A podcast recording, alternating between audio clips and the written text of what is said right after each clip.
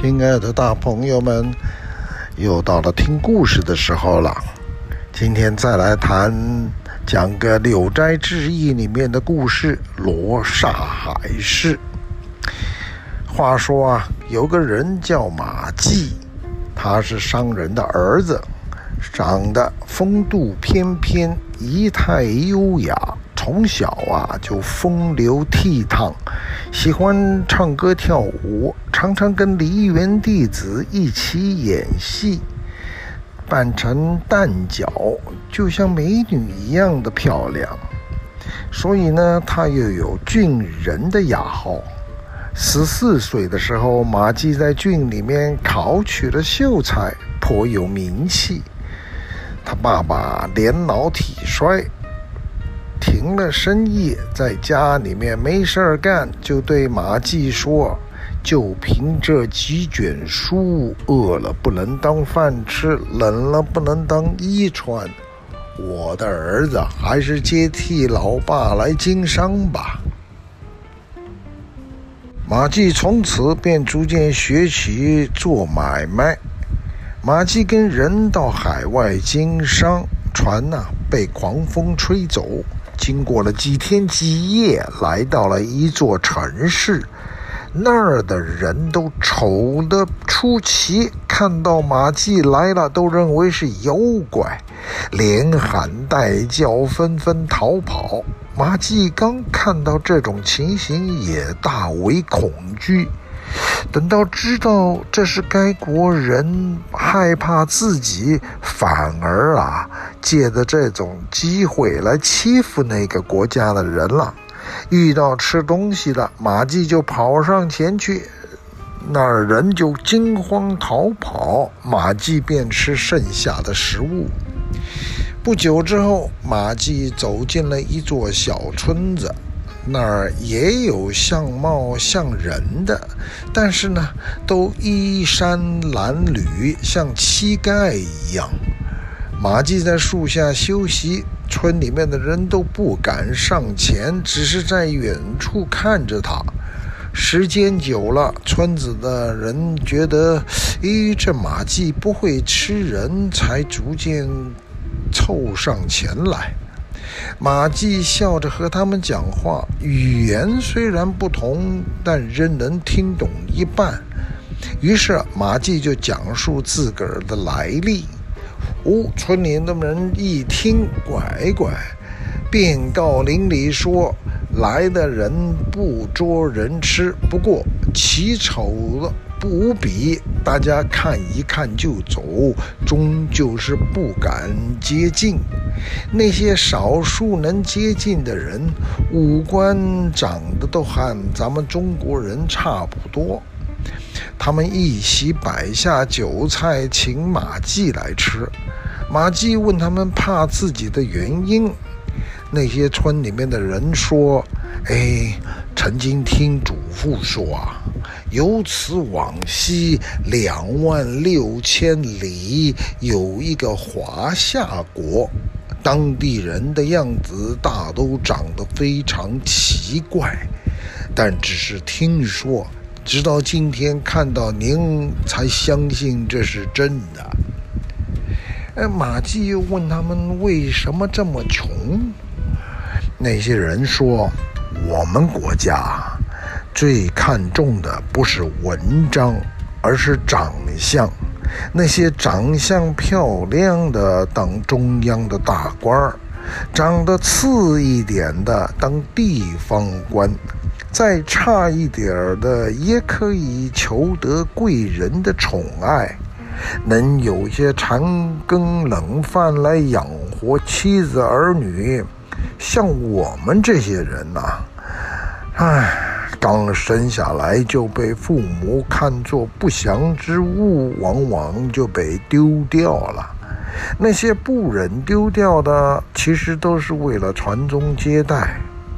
那马季又问：“那这国家叫什么？”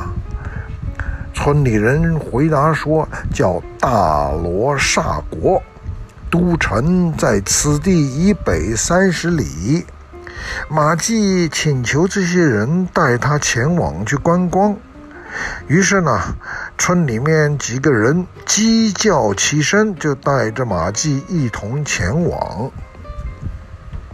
天色大亮之后，他们才抵达都城。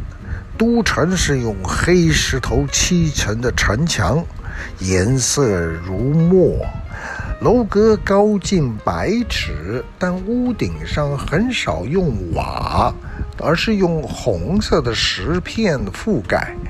捡来红石碎块在指甲上磨，和丹砂没有两样。当时啊，正好宫中退朝。朝廷中驶出一辆伞盖华丽的车子，村人指点说：“这是相国。”马季一看，嘿，相国的双耳是长反的，有三个鼻孔，睫毛盖着眼睛，像帘子一样。接着又有几个人骑马出宫，村子的人说：“哎，这个是大夫。”并依次分别指明他们的官职，都长得是狰狞怪异。然而随着职位逐渐降低，哎，看起来也就不那么丑了。没过多久，马季走上归程。街上的人望见马季，都是连喊带叫、跌跌撞撞的逃跑践踏，像遇到怪物似的。村人极力解释，街上的人呢，才敢在远处站着。马季回到村子里。国中无论大人小孩都知道村中来了个奇怪的人，于是呢，士绅官宦争着要开开眼界，便让村子里面的人邀请马季前去做客。然而马季每到一家，看门的人就关上了大门，男人女人都偷偷地从门缝中边看边议。过了一整天，还是没人敢接见马季。村子里的人说，这里有一位直继郎，曾为先王出使外国，见过的人多了，或许不会怕你吧。于是马季登门拜访那位直继郎，直继郎果然很高兴，把马季奉为贵宾。马季一看这直继郎的长相，像个八九十岁的人，眼睛突出，胡须卷曲浓密，就像刺猬。直继郎说：“早年呐、我奉国王之命出使，担承担出使的使命最多，唯独不曾到过华夏国。”现在啊，我已经一百二十多岁了，又得以见到华夏国的人啊，这不能不上报天子啊。不过，我已退隐山林十多年，没踏上朝廷的台阶了。明儿个一早，我为你走一趟。说完了，摆上酒饭，尽主人待客之礼。酒过数巡，直继郎叫出歌姬舞女十余人，轮番表演歌舞。这些人长得像夜叉似的，都用白锦缠头，红衣拖在地上。他们也不知道唱的是什么歌词，唱腔跟节拍都很离奇古怪。直继郎看得高兴起来，问马季：“哎，你们华夏国也有这些音乐舞蹈吗？”马季说：“有啊。”直继郎请马季学着唱一唱，马季便敲着桌子唱了一首曲子。主人高兴地说：“哎，真奇妙啊！歌声如同凤鸣龙啸，我从来没听过。”第二天，直继郎前往朝廷，把马季推荐给国王。国王欣然下诏接见。却有两三个大臣说马季长得古怪，恐怕是身体受惊。国王又没下诏了。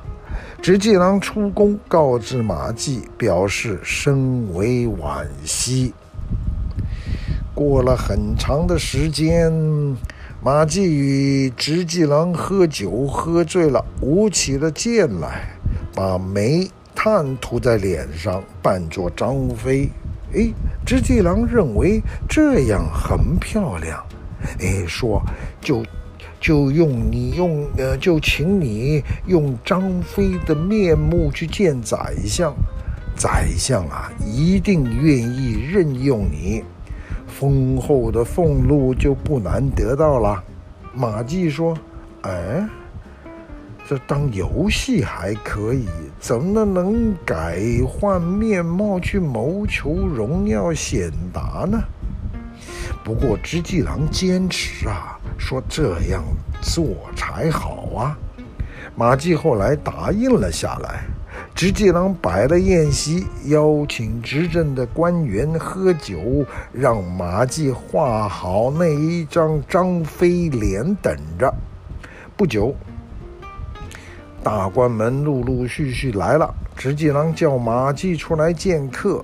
执政官员惊讶地说：“嘿，真奇怪，怎么原先丑陋，现在变得漂亮了？”便跟马季一起喝酒，喝得非常高兴。马季翩翩起舞，唱起歌阳腔，满座无不为之倾倒。第二天，执政大官纷纷上奏章，推荐马季。国王大喜，派使者手持圣洁去召唤马季。见面之后，国王问：“哎，华夏国的治国安邦之道如何？”马季一一陈述，大受嘉许赞叹，便在离宫设宴款待马季。酒兴正浓时，国王说。听说你善于演奏雅乐，可以让寡人听一听吗？马季立刻起即席起舞，也学着歌妓舞女的样子，以白金缠啊白锦缠头，唱了一些靡靡之音。国王龙心大悦。当天任命马季为下大夫。从此之后，马季时常参加国王的宴会，受到的恩宠极不寻常。时间久了，朝中的百官对于马季假扮的面目颇有察觉。无论马季走到哪儿，总是看见人们交头接耳议论他，与他并不甚亲密。马季至此感到很孤独，惴惴不安起来了。随即上书请求辞官退休，国王没有答应，只给他了一个短期休假，三个月。于是呢，马季就乘着一车，带着黄金跟珠宝，又回到了村子里。村子里面的人都跪着迎接他。他把黄金珠宝分给过去跟自己交好的人。哇，村子里面的人欢声雷动，说道：“我们这些小民受了大夫的赏赐。”明天我们要去赶海市，应该能找到珍宝玩物来报答大夫。马季问说：“海市，海市在什么地方？”村人说：“那是海中的市集，四海鲛人聚集在那儿出售珍宝，四方十二国都来那儿做贸易。”还有许多神人游戏在其间，那里云霞遮天蔽日，见过波涛大浪，贵人看重自己的生命，不敢经受艰难苦困苦，哎，都把财钱财交给我们，让我们去代买奇珍异宝。现在啊，离赶海市的日子已经不远了。马季问他们：“怎么知道哪一天有海市啊？”村人说：“每当看见海上有红色的鸟飞来飞去，七天之后便有海市。”马季问出发的日期，想要跟村人一起游观海市。村人呐、劝马季看重自己的身份。马季说：“我本是漂洋过海的客商，还怕风浪吗？”不久。果然有人登门交钱托购珍宝，马季便以村人把钱财装上船，船能容下几十个人，平平的船底，高高的栏杆，十人一起摇桨，激起层层浪花，船行如箭，大约走了三天。远远看见水银荡漾的海中，楼阁层层叠叠，贸易的船只密集如蚂蚁。不一会儿，他们抵达城下，只见城墙上的砖都跟人一样高，城楼高耸云天。他们把船绑好了，停好了，登岸进城。只见海市上陈列的奇珍异宝，光彩耀眼，大多是人间没看过的。这个时候，一个少年骑着骏马过来了，世上的人纷纷奔逃躲避，说此人是东阳三太子。太子经过这时，看着马季说：“哎，这不是一帮之人呐、！”当即有为太子开道的人来问马季的乡籍，马季在路边行礼，把自己的籍贯姓氏一一陈述。太子很高兴地说：“既然承蒙光临，那真是缘分不浅。”于是给了马季一匹马，请他跟自己并肩骑马同行，出了西城。刚到海岛的岸边，他们骑的马嘶吼着，叫着就跳进水里。马季吓了一大跳，惊声惊叫失声，哎，却只见海水向两边分开，如同站立的高墙。不久，马季看作看见一座宫殿，以玳瑁装饰屋梁，以仿鱼的鳞铺成屋瓦。四面墙壁亮晶晶的，光可照见人影，十分耀眼。马季下马，拱手行礼，进入宫殿，抬头看到龙王高高在上。太子启奏说：“臣在集市闲逛。”遇到一位华夏国的贤士，领来觐见大王。马季上前拜舞行礼。龙王说：“哎呦，马先生是才学之士，文章定能超过屈原与宋玉。我想有劳马先生挥动如转大笔，写一篇《海市赋》。”万望不吝请诸谢玉的妙笔，成此美文。马季伏地叩头，接受了命令。于是给马季拿来水晶砚台、龙须毛笔，纸张是光水光洁似雪，墨气芳香如兰。马季立即写下一千余言，献到殿上。龙王看了，十分赞赏地说：“马先生才能出众，为水国增光不少，便召集各支龙族在彩霞宫聚餐。酒过数巡，龙王向马季举杯说：“寡人有个心爱的女儿，还没如意的对象，希望能嫁给先生。先生或许还有意吧？”马季离开坐席，充满了感激、惭愧的不安，就答应了下来。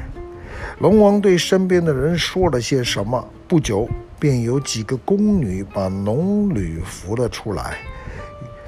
于是佩环叮咚作响，乐曲骤然奏起。拜礼结束后，马季偷偷一看，哇！龙女真是一位漂亮的仙女呀！龙女拜完之后，起身离去。没多久，酒宴结束，头结双环的小宫女打着彩绘的宫灯，领马季走进旁宫。龙女呢，浓妆艳抹地坐在那儿等待马季的到来。只见珊瑚床上装饰的金银珍珠玛瑙等八种珠宝，锥杖上的流苏缀着斗大的明珠，被褥芳香而轻软。天刚亮。妖艳年少的宫女便跑来伺候，在他们旁边站着。马季起床后，赶紧快步走出上朝拜谢。马季就被封为驸马都尉。那一篇他写的《海市赋》。被传送到珠海，珠海龙王都派专人前来祝贺，争先恐后的送请帖，叫驸马赴宴。马季穿着锦绣的衣裳，骑着五角的青龙，前面有人喝道，后面有人簇拥。一行人出得宫来，数十名骑马的武士一律身披雕弓，肩扛白杖，光彩闪耀，填塞道路。一路上马，啊，讲错了。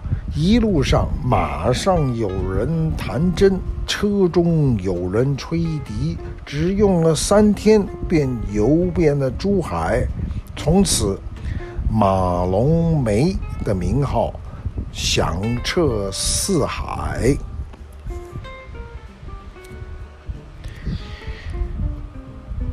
这个故事的第一段我们就讲到这儿，后面分开讲。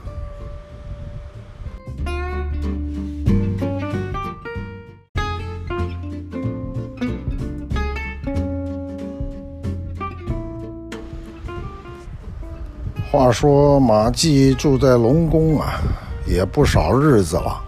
龙宫中有一棵玉树，粗可合抱，树干呢、啊、像白琉璃一样晶莹透剔，中间有淡黄色的树心，稍微比胳膊细一点儿，树叶类似碧玉，约有一枚铜钱那么厚。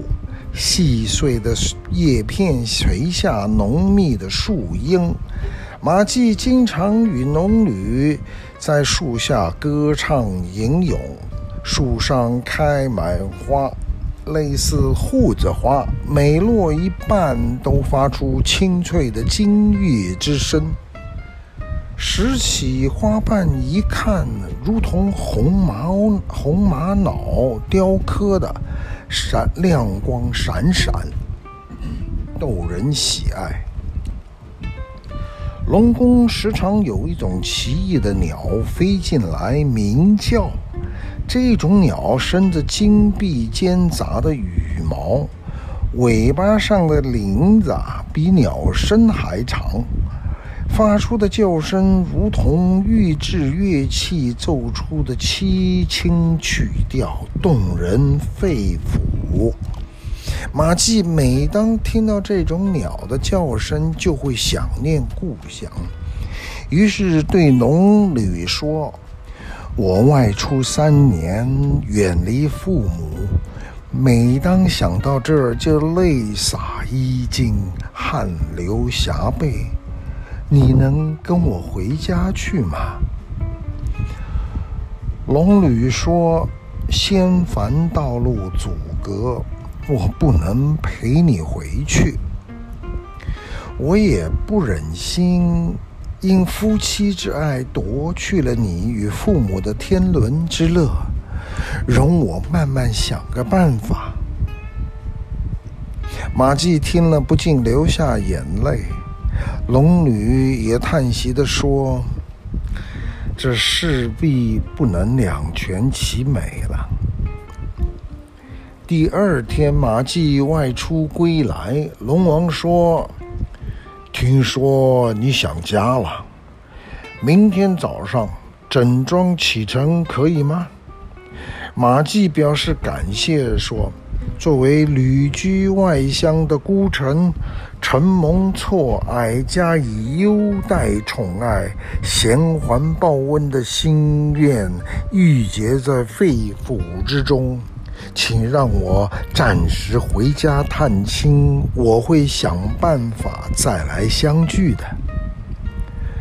当天晚上，龙女摆下酒宴，与马季话别。马季要定日后相会的日期。龙女说：“情缘已经了结了。”马季悲伤异常，龙女说：“要回家奉养父母，体现了你的孝心。人生聚会离散，一辈子就像一朝一夕一样。做小儿女伤心哭泣之态又有何用？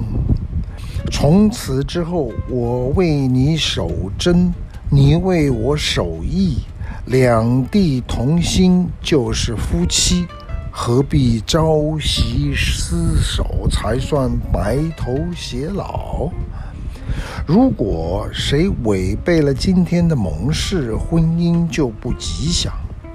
假如担心无人料理家务，纳一个丫鬟做妾就可以了。还有一事相告。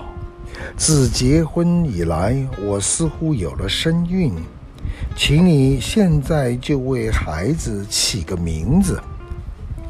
马季说：“是女孩，就叫龙宫；是男孩，就叫福海。”龙女要马季留下一件信物。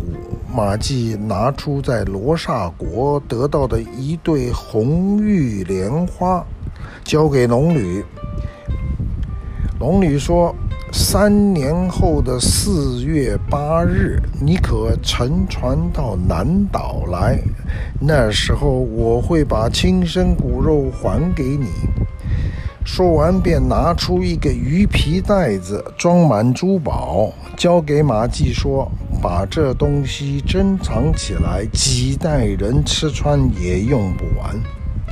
天刚微微发亮，龙王摆下饯行的酒宴，送给马季许多礼物。马季施礼告别，出了龙宫。龙女坐上白羊车，把马季送到海边。马季登上海岸，跳下马来。龙女说了一句：“请多珍重。”回车便走，一会儿就走远了。海水重新合拢，龙女再也无法望见。马季返回家乡。自从马季乘船出海之后，大家都以为他已经死了。等马季回到家里，家人无不感到诧异。幸好父母健在，只是妻子已经改嫁。马季这才明白，农女说要他守义的话，如今已经是已经预知今日之事。马季是。呃，父亲想让他再婚，马季没有同意。收了一个丫鬟做妾。马季牢记三年的期限。届时乘船来到南海的南岛，看见两个小孩坐在水面上漂浮着，拍水嬉笑，位置却不动，也不会沉下去。马季去近前去拉孩子，一个孩子啊啊呀的笑着，拽着马季的胳膊，跳到他的怀里。另外一个孩子大声哭泣，似乎是在埋怨马季没有来拉自己。马季也把这个孩子拉上来岸来，仔细一看，孩子们是一男一女，全都是容貌秀美。孩子头戴花冠，花冠缀着美玉，美玉便是那红玉莲花。孩子的背上有个锦囊，打开一看，有一封信，上面写着：“想来公婆均平安无恙。匆匆三年过去，一道红尘把我们永远隔开，一湾清浅的海水使我们音信难通。”对你思念不已，终成终于郁结成梦，时时引领远望，突然只增烦恼。面对蔚蓝的茫茫大海，满腔怨恨又能如何？想起奔月的嫦娥还在月宫孤身独处，投梭的织织女仍在惆怅地面对天河。我是何人，却能与你永远相爱？一想到这儿，我又总是破涕为笑。分别两个月后，竟生了一对孪生儿女。他们现在已经能在母亲怀里啊呀学语，对大人的言笑也颇能领会其意，已经会找枣子吃、抓梨吃，离开母亲也能生活了。所以我把他们恭敬地送给你。我把你赠送的红玉莲花缀在花冠上作为标记。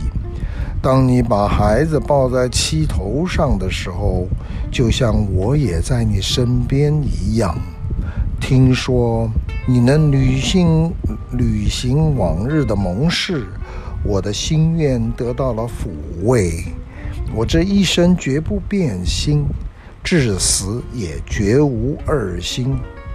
梳妆盒中珍藏的物品不再是芬芳的润发香油，镜里镜子里照见的心境打扮也久已不施粉黛。你像远行的游子，我是孤守空房的妻子。即使不能亲近，两地分隔，又怎么说？不是夫妻和谐呢？只是我还在想，虽然公婆已经抱上孙子孙女，却不曾与儿媳妇见面，按情理推断，也算是遗憾。一年之后，婆婆去世，我会亲临墓穴送葬，以尽媳妇之道。从此以后，龙宫平安无事，不会没有见面的日子。福海呢，长生不老，或许还有往来的途径，请多加珍重。说不尽心里的话，就说到这儿。马季反复看信，直抹眼泪。两个孩子抱着马季的脖子说：“回家吧。”马季越加悲痛，抚摸着两个孩子说：“你们知道家在哪儿吗？”两个孩子哭个没完，自声自气的直喊：“回家！”马季茫茫望望向茫茫海水，辽阔无际，与天相接，只是美丽的农女却渺无所见。如烟的波涛间，并无道路可通。只好抱着孩子登船返航，怅然地回到家里。马季知道母亲活不久了，就把殡葬时所用周身衣物用品都预备齐全，在墓地里种了一百多棵松树和假树。过了一年，母亲果然去世。当灵车来到墓穴旁时，只见有一女子披麻戴孝站在墓穴前面。大家正在惊讶地打量她时，忽然疾风骤起，雷声轰鸣，接着下起暴雨。转眼之间，的女子已不知去了哪里。而心中的松柏原先枯死许多，至此全都活了。儿子福海渐渐长大，时常想念自己的母亲。有一次，忽然自己跳到海里，几天后才回来。女儿龙宫因为是女孩，不能前往，就时常关上房门流泪。有一天，白天骤然变暗，龙女忽然走进门来，劝龙宫说：“你自个儿也要成家的，为什么哭哭啼啼的呢？”便给了他一株八尺高的珊瑚树，一包龙脑香，一百颗明珠，一对八宝香金盒作为嫁妆。马季听见龙女的声音，突然闯进屋里，拉着龙女的手，哽哽咽地哭泣。不一会儿，一声惊雷破屋而入。龙女已经无影无踪。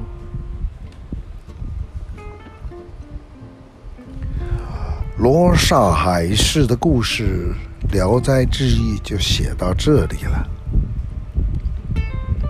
有人说，这个故事啊，是指装出一副虚假脸的人去迎合风俗人情，跟鬼无异，没什么两样。有，我看我还是别说了，大家自己听了的文章有什么感想，就欢迎分享。下次再会。